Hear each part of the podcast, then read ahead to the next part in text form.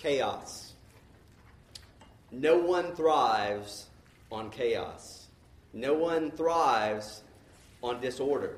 I think all of us have experienced it at some point. We've uh, maybe we've worked at some place where it seems like everything was out of order. Uh, not just that it was casual, but that was disorderly. Nobody knew who was in charge of what. Nobody, you, you, could, you could never find the tools that you needed. It was always like things were, were falling through the cracks. Or maybe you've been in kind of a disorderly uh, home. Not a little bit messy, not a little bit lived in, but chaotic. Uh, it's very hard to thrive in that kind of chaotic situation. Uh, maybe you played on a sports team, and the coach just, even if he was brilliant, even if he was a great player himself, he could not figure out how to get things together. He, he did not know how to pull things into order. Order helps people thrive. Order leads to productivity and life. And I think we I think we all see it like we like even people who say that they don't they, they thrive on chaos. What I really think they mean is that they thrive on maintaining order in the midst of chaos and bringing order out of chaos. Nobody actually thrives on chaos.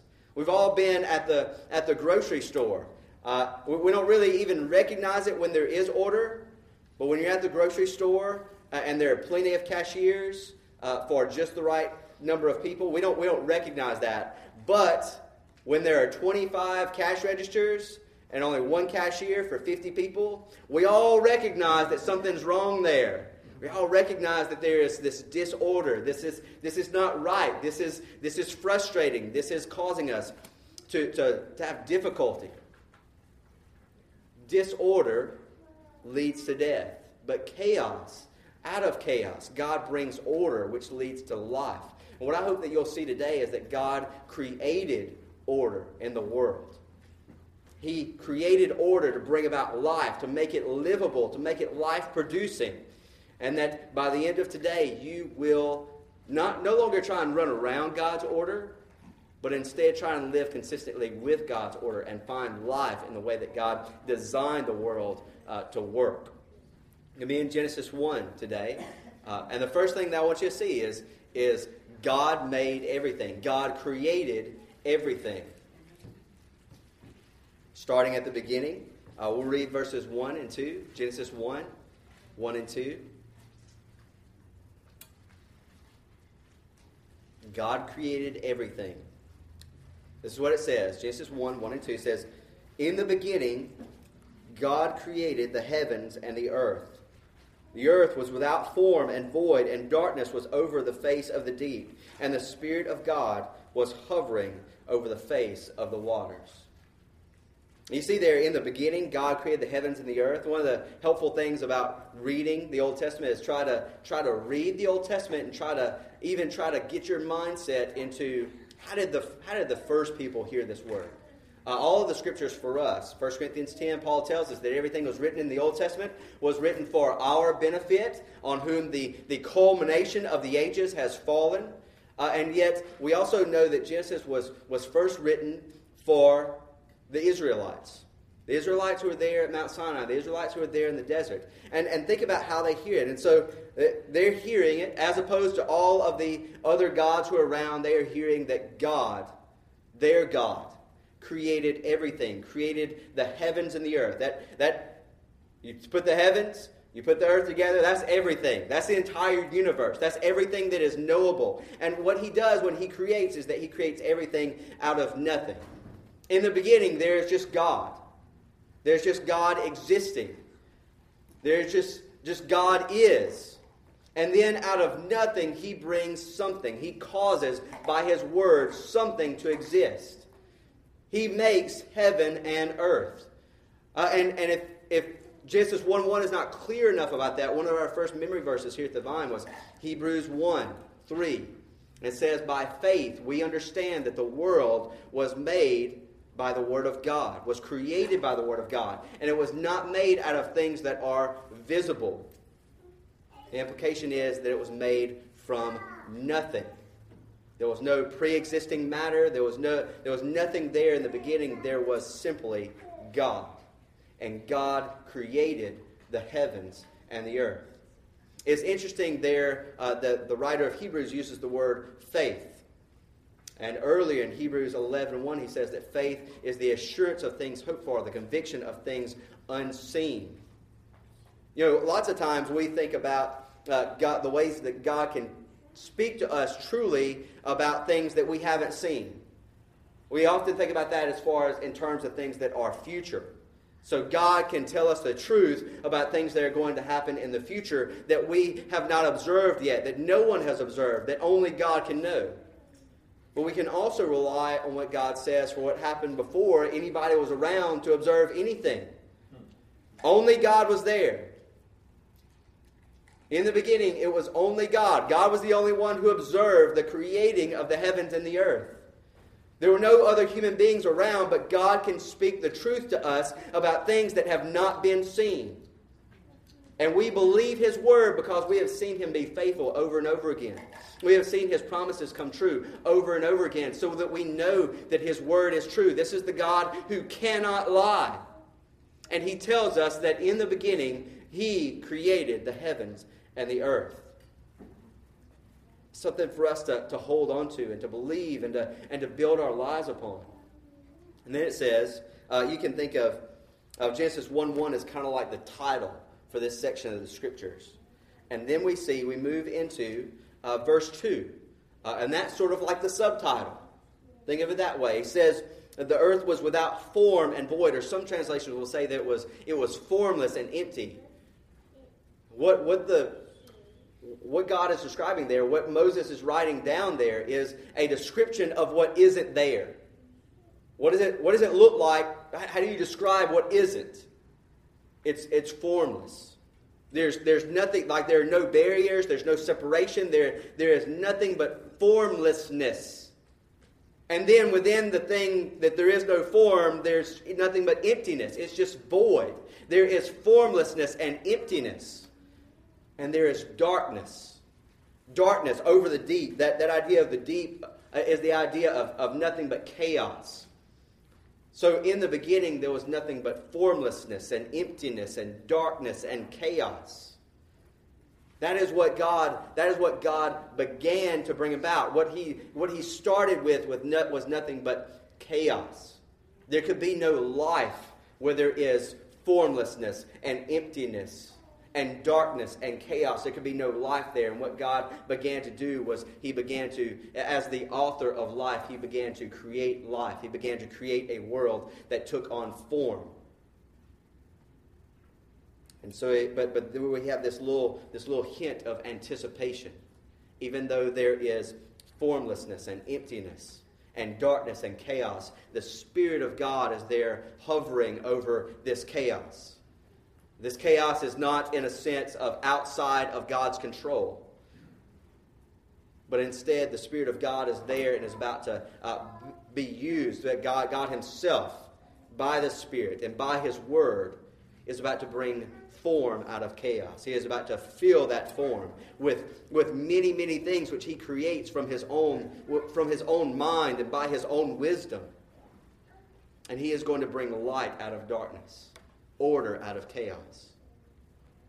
Think about that. Think about that as the background for the days that we're about to see, the days of creation. This, this formlessness, this emptiness, this darkness, this chaos is about to be transformed by the Word of God uh, on these six days of creation. All right, so we see that God created everything. God created everything. Now, let's see that God created order. Starting with verse uh, 3 I'm going to read through verse 13. This is about the first three days of creation, the first three days where we see that God created order. It says, And God said, Let there be light. And there was light. And God saw that the light was good, and God separated the light from the darkness. God called the light day, and the darkness he called night. And there was evening, and there was morning the first day. And God said, Let there be an expanse in the midst of the waters, and let it separate the waters from the waters. And God made the expanse and separated the waters that were under the expanse from the waters that were above the expanse. And it was so. And God called the expanse heaven, and there was evening, and there was morning the second day. And God said, Let the waters under the heavens be gathered together into one place, and let the dry land appear. And it was so. God called the dry land earth, and the waters that were gathered together he called seas. And God saw that it was good. And God said, Let the earth sprout vegetation, plants yielding seed, and fruit trees bearing fruit, in which is their seed, each according to its kind, on the earth. And it was so. The earth brought forth vegetation, plants yielding seed according to their own kind, and trees bearing fruit in which is their seed, each according to its kind. And God saw that it was good. And there was evening, and there was morning, the third day. Let me start with just some elements that are common to all of the days of creation. First of all, everything that God made was created by His Word. It was created through His Word is, is God speaking. It was the power of His Word that brought these things into existence. That is, that is a, an example of God's tremendous power that is there. The power that is in His Word. It is His power to create just by speaking. And we know we see that same thing happen all through Scripture. We see in some place like Ezekiel 37 that God's Word, God's people are created by God's word. Ezekiel is there and he is, he is in a vision seeing a valley of dry bones. And by speaking God's word, God uses his word and causes life to fill those dry bones. It causes life to come into the people of God so that where the people of God seem to have died, Ezekiel is there uh, picturing a time of exile where the people seem to have become non existent, and yet God is calling them forth by his word. We see the same pattern in 1 Peter 1 22 through 25 and James 1 18, where it says that God's word causes people to be born again. God's word brings, uh, brings out of death life, causes us, brought us forth by the word of truth. God's word is a created, creative word.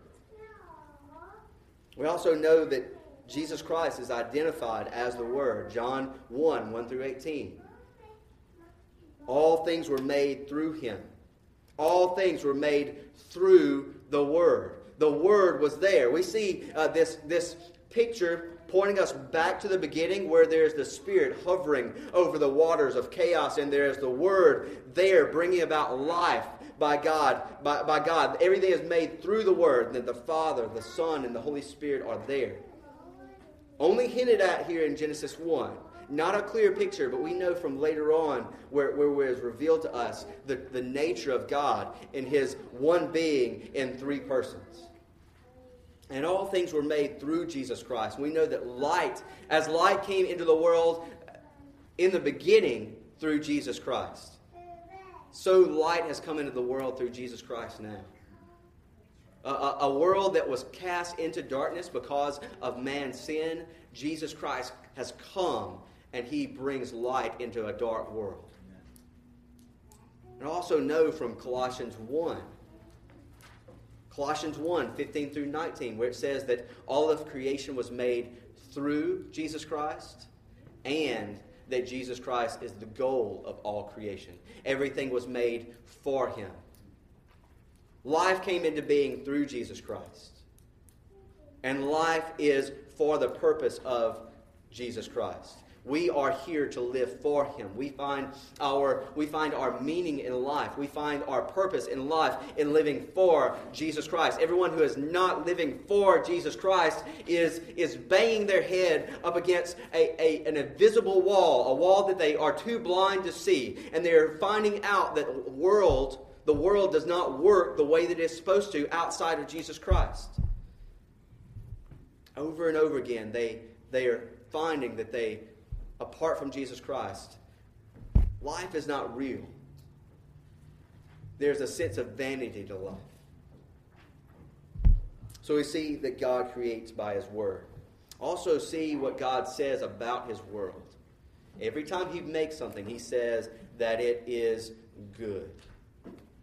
What God made is good. Everything that God has created is good. Uh, early uh, throughout church history and, and even in the New Testament times, there is this, there's this sense, there's this false teaching uh, that there, there are two parts to existence, to reality. the material part, those things that are tangible, those things that we can see. And then there's the immaterial part, the spiritual part, the part that we can't see. And the material part is bad, the material part is evil, and the spiritual part is good. What we see in the scripture is a very different picture. Originally, creation was good, and our spirits, after the fall, are uh, a lot more sinful than we would like to think that they are.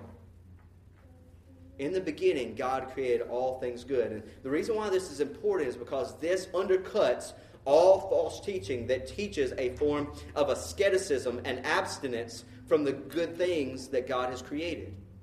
If you want to flip over to 1 Timothy 4, 1 Timothy 4.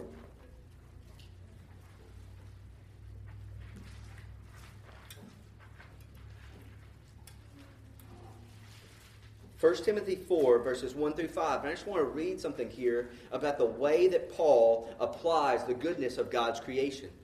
The goodness of God's creation. It says, Now the Spirit expressly says that in later times some will depart from the faith by devoting themselves to deceitful spirits and teachings of demons, through the insincerity of liars whose consciences are seared.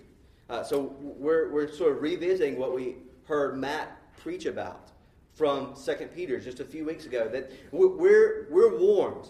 It is expressly spoken to us that there are going to be false teachers. But what is the content of some of their false teaching? Pick up in verse 3. Who forbid marriage and require abstinence from foods that God created to be received with thanksgiving by those who believe and know the truth.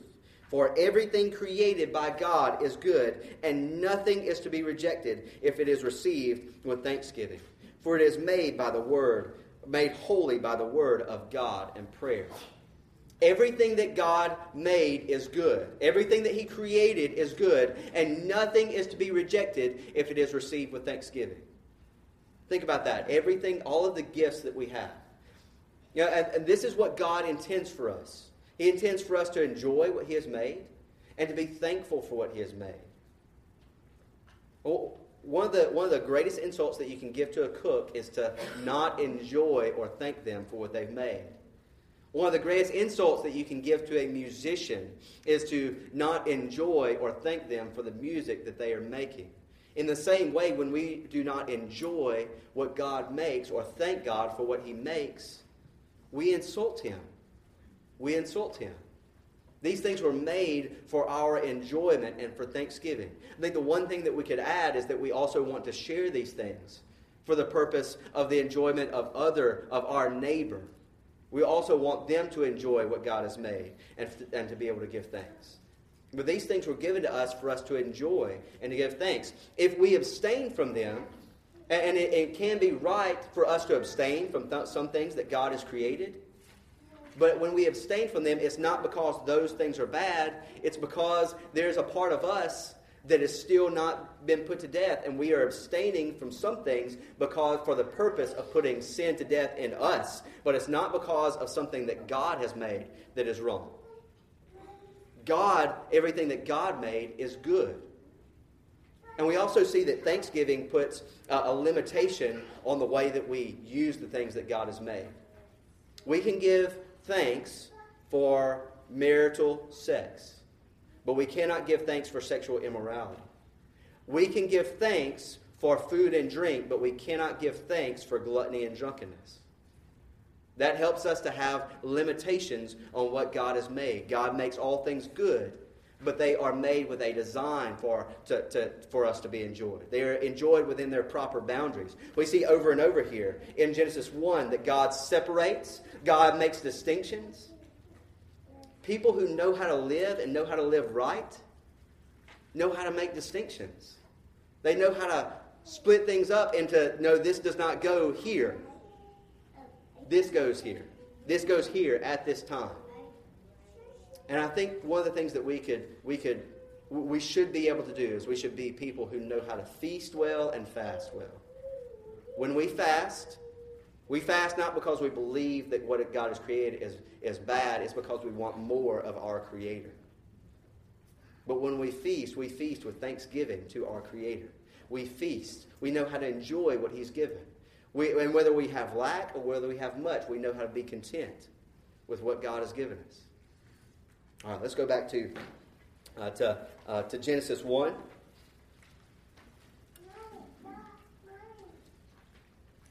See that all that God has made is good. And let's look at the order that God brings about here. He, he, the first thing that he does is that he separates light from darkness. There's this separation that brings order into, into life. He, he calls the light day and he calls the, not, uh, the, the, the darkness night. This is God demonstrating his authority over all things that are created. Sometimes, sometimes darkness can be frightening. Children, you ever, you ever scared of the dark? And maybe you're not scared of the dark in your beds at night because you know that's safe, but you're scared of the dark when you're walking through the woods and you don't know where you're at. The darkness can be frightening, but God, God has power over darkness. The darkness cannot overcome the light. But God has power over darkness. And then he separates the waters above from the waters beneath calling, the, calling, calling it sky or the heavens. He is forming, He is making it where we can live here. He is forming a world that has, has form and order to it. And then he is taking the waters beneath and he is, he is separating them and he's making dry land. And he's calling the dry land earth and he's calling the waters seas. Seas, water is another thing that can be frightening especially if you're a Palestinian farmer and you don't go out on boats very often. That's, that's scary. If you've been in a, in an incredible story, you've been through a hurricane, you've seen what, what water can do. Water can be extremely frightening, but God has power over the seas. Jesus Christ himself spoke to the wind and the water and said, Be still, and they were still. God has power over that. There is nothing to fear from what God has made because God has control over it. There isn't anything, one of the things that we should notice here, and this would include everything that we see and everything that we can't see. Satan and his forces, creation, there is nothing that is outside of the power of God.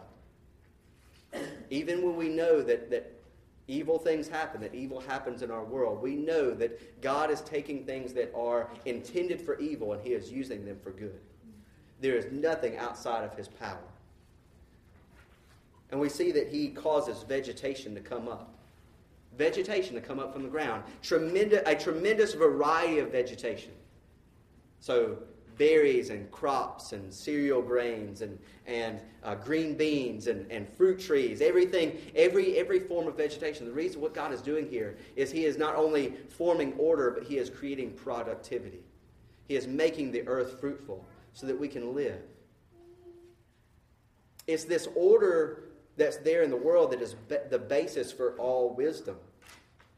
Wisdom is the recognition of the order that is left in the world. As we read through the book of Proverbs on Sunday mornings, I hope that you'll recognize that wisdom is closely uh, tied to recognizing how the world works.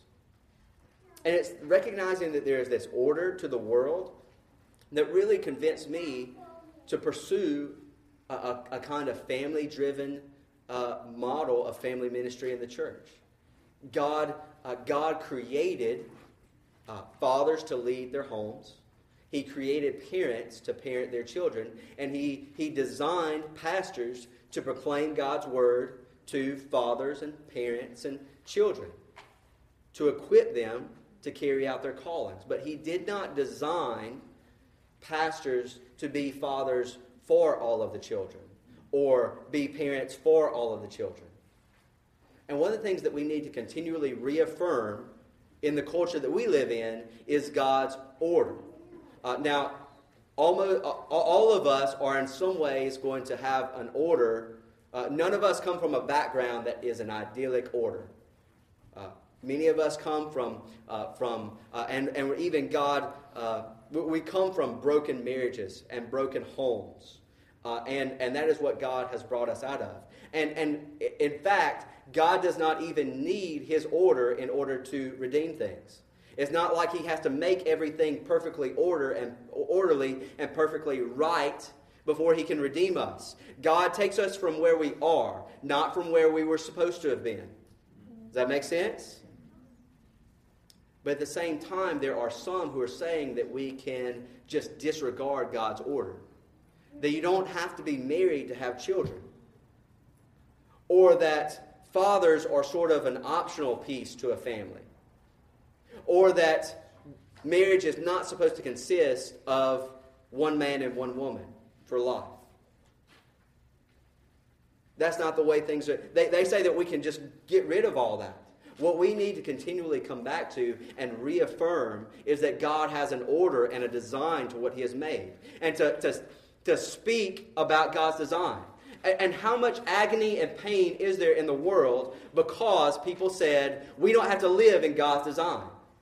We don't have to live in the order that God created. If we want to alleviate pain and suffering in the world, one of the things that we need to continually lead people back to is wisdom living consistently with God's Word, living in families that are dedicated to God's Word, that are trying to live by the design that God created, teaching men to father their homes, to be fathers where they live, to be husbands, to be servant leaders, teaching children to obey their parents.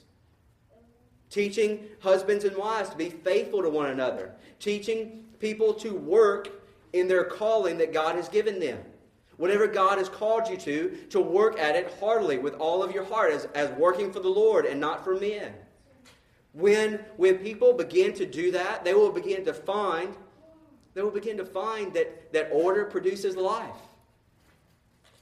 We know that in a, a corrupted world, in a world that has fallen, we know that, that Wisdom does not lead to success 100% of the time. That's the reason why it doesn't. It's because uh, man uh, sinned and brought sin into the world.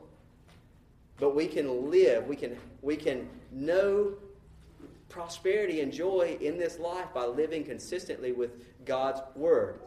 I don't mean enjoyment and success the way that world necessarily defines wisdom and success, enjoyment and success but the way that God designed for us to take part in His world, we can, we can begin to, to live a life that is fruitful and productive.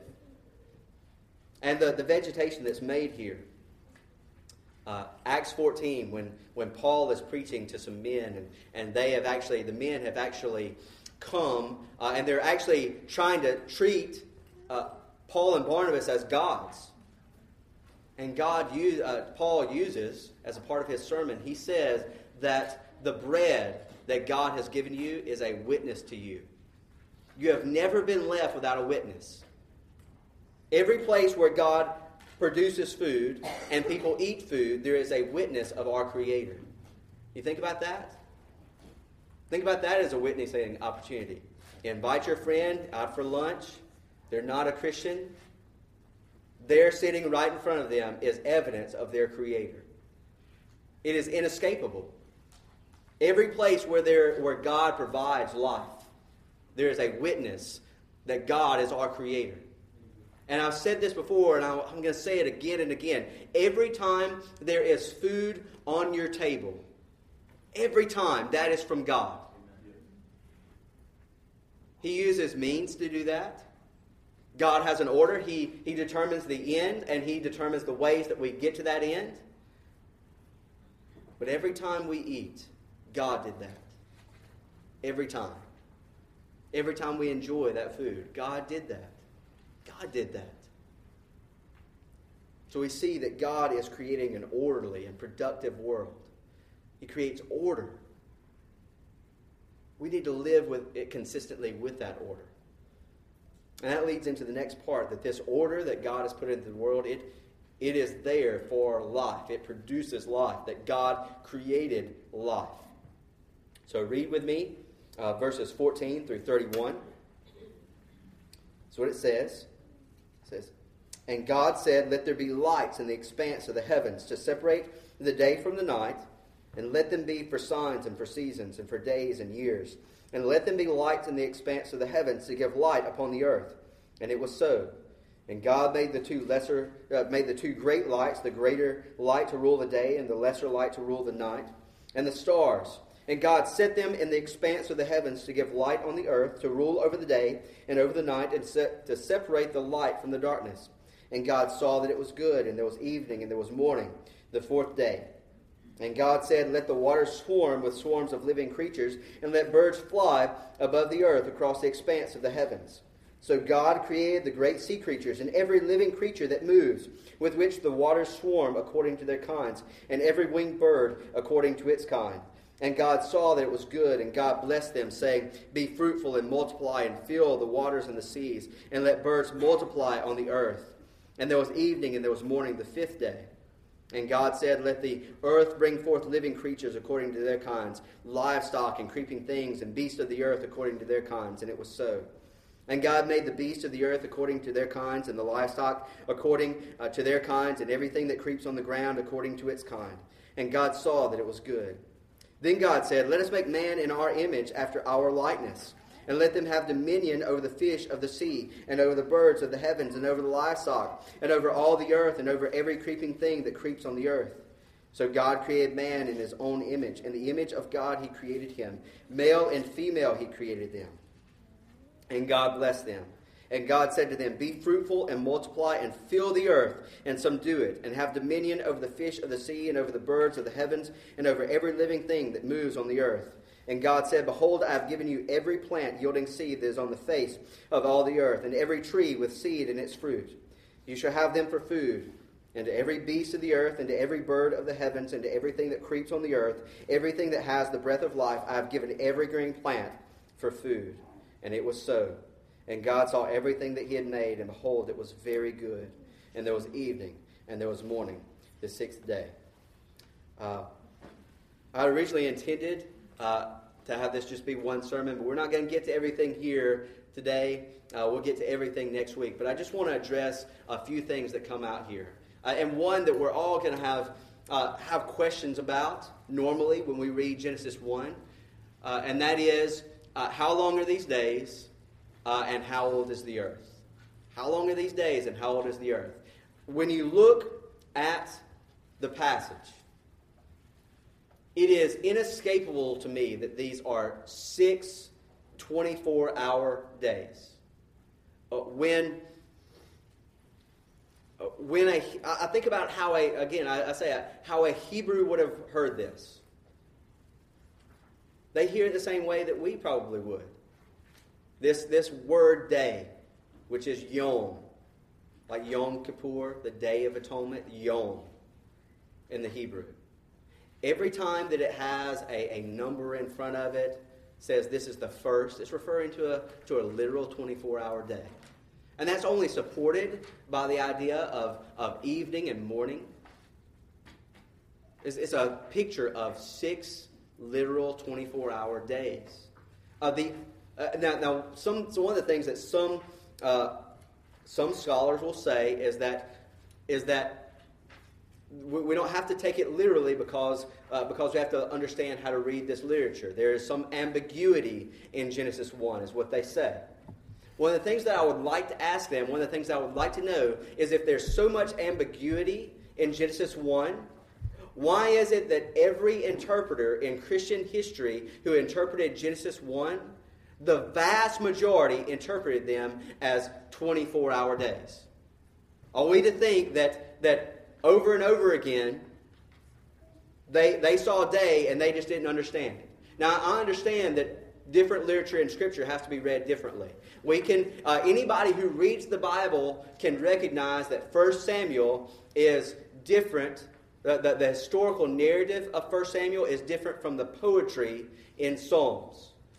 Or it's different from the letters of Paul or it's different from the apocalyptic literature of Revelation. They're different kind of literature. And so they need to be interpreted slightly differently.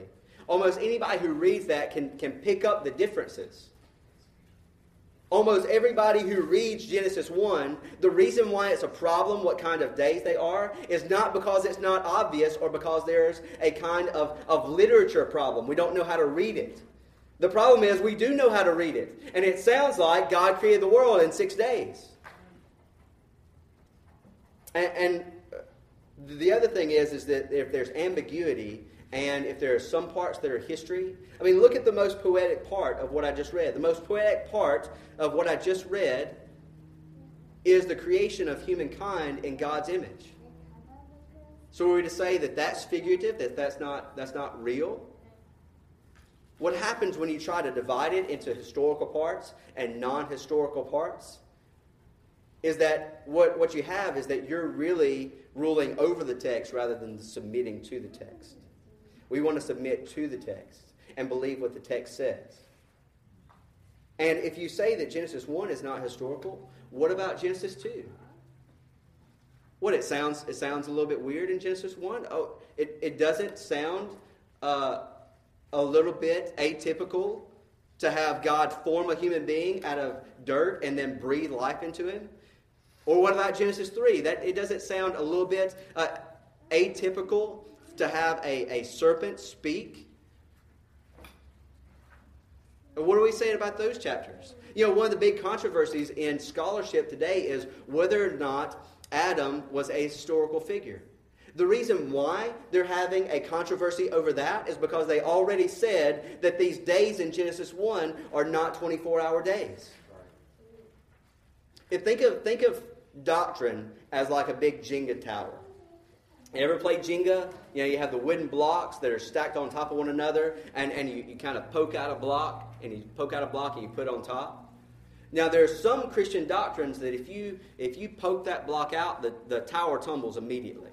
The tower falls down. You say that uh, Jesus Christ is, is not God, or that he did not die on the cross or rise from the dead, immediately the tower, the, the tower falls, the tower tumbles everything falls apart. Then there are other Christian doctrines that we believe that, you know, you kind of poke them out and you put them on top, and they don't necessarily make everything fall apart immediately. I think one of the things that we should recognize is that, that people sometimes can have inconsistent beliefs and still be Christians. We're all growing in some in, in our understanding of some Christian doctrines.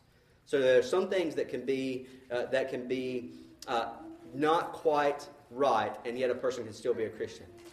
But what scholars have done in some cases in trying to interpret Genesis 1 is that they, they, they poked out this little block and they, they put it on top and they said, Hey, it didn't fall down. Let's poke out another one.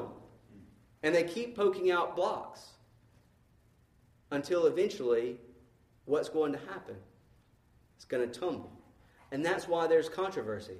That's why there, that's why there are people talking about what, what well, that, that's why there are fights happening between so called evangelical scholars and other so called evangelical scholars over the historicity of Genesis 1, uh, 1 through 11, really. And so now we, we kind of look at the days there, and let's talk about the age of the earth. The only reason why anyone ever even comes to the point of trying to deny the, the literal days, the 24 hour days of Genesis 1, is because they want to accommodate the, the seeming age of the earth that the predominant scientific theory of our day says, says that the earth is about 4 billion years old, and the universe is about 14 billion years old. That's what it says.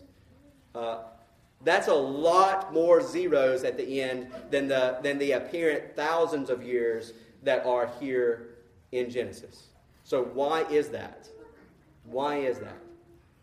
One of the things that we should realize about the predominant scientific theory of our day concerning the origins of the earth is that it completely rules out as a base assumption. And this is not a scientific assumption, this is a philosophical assumption.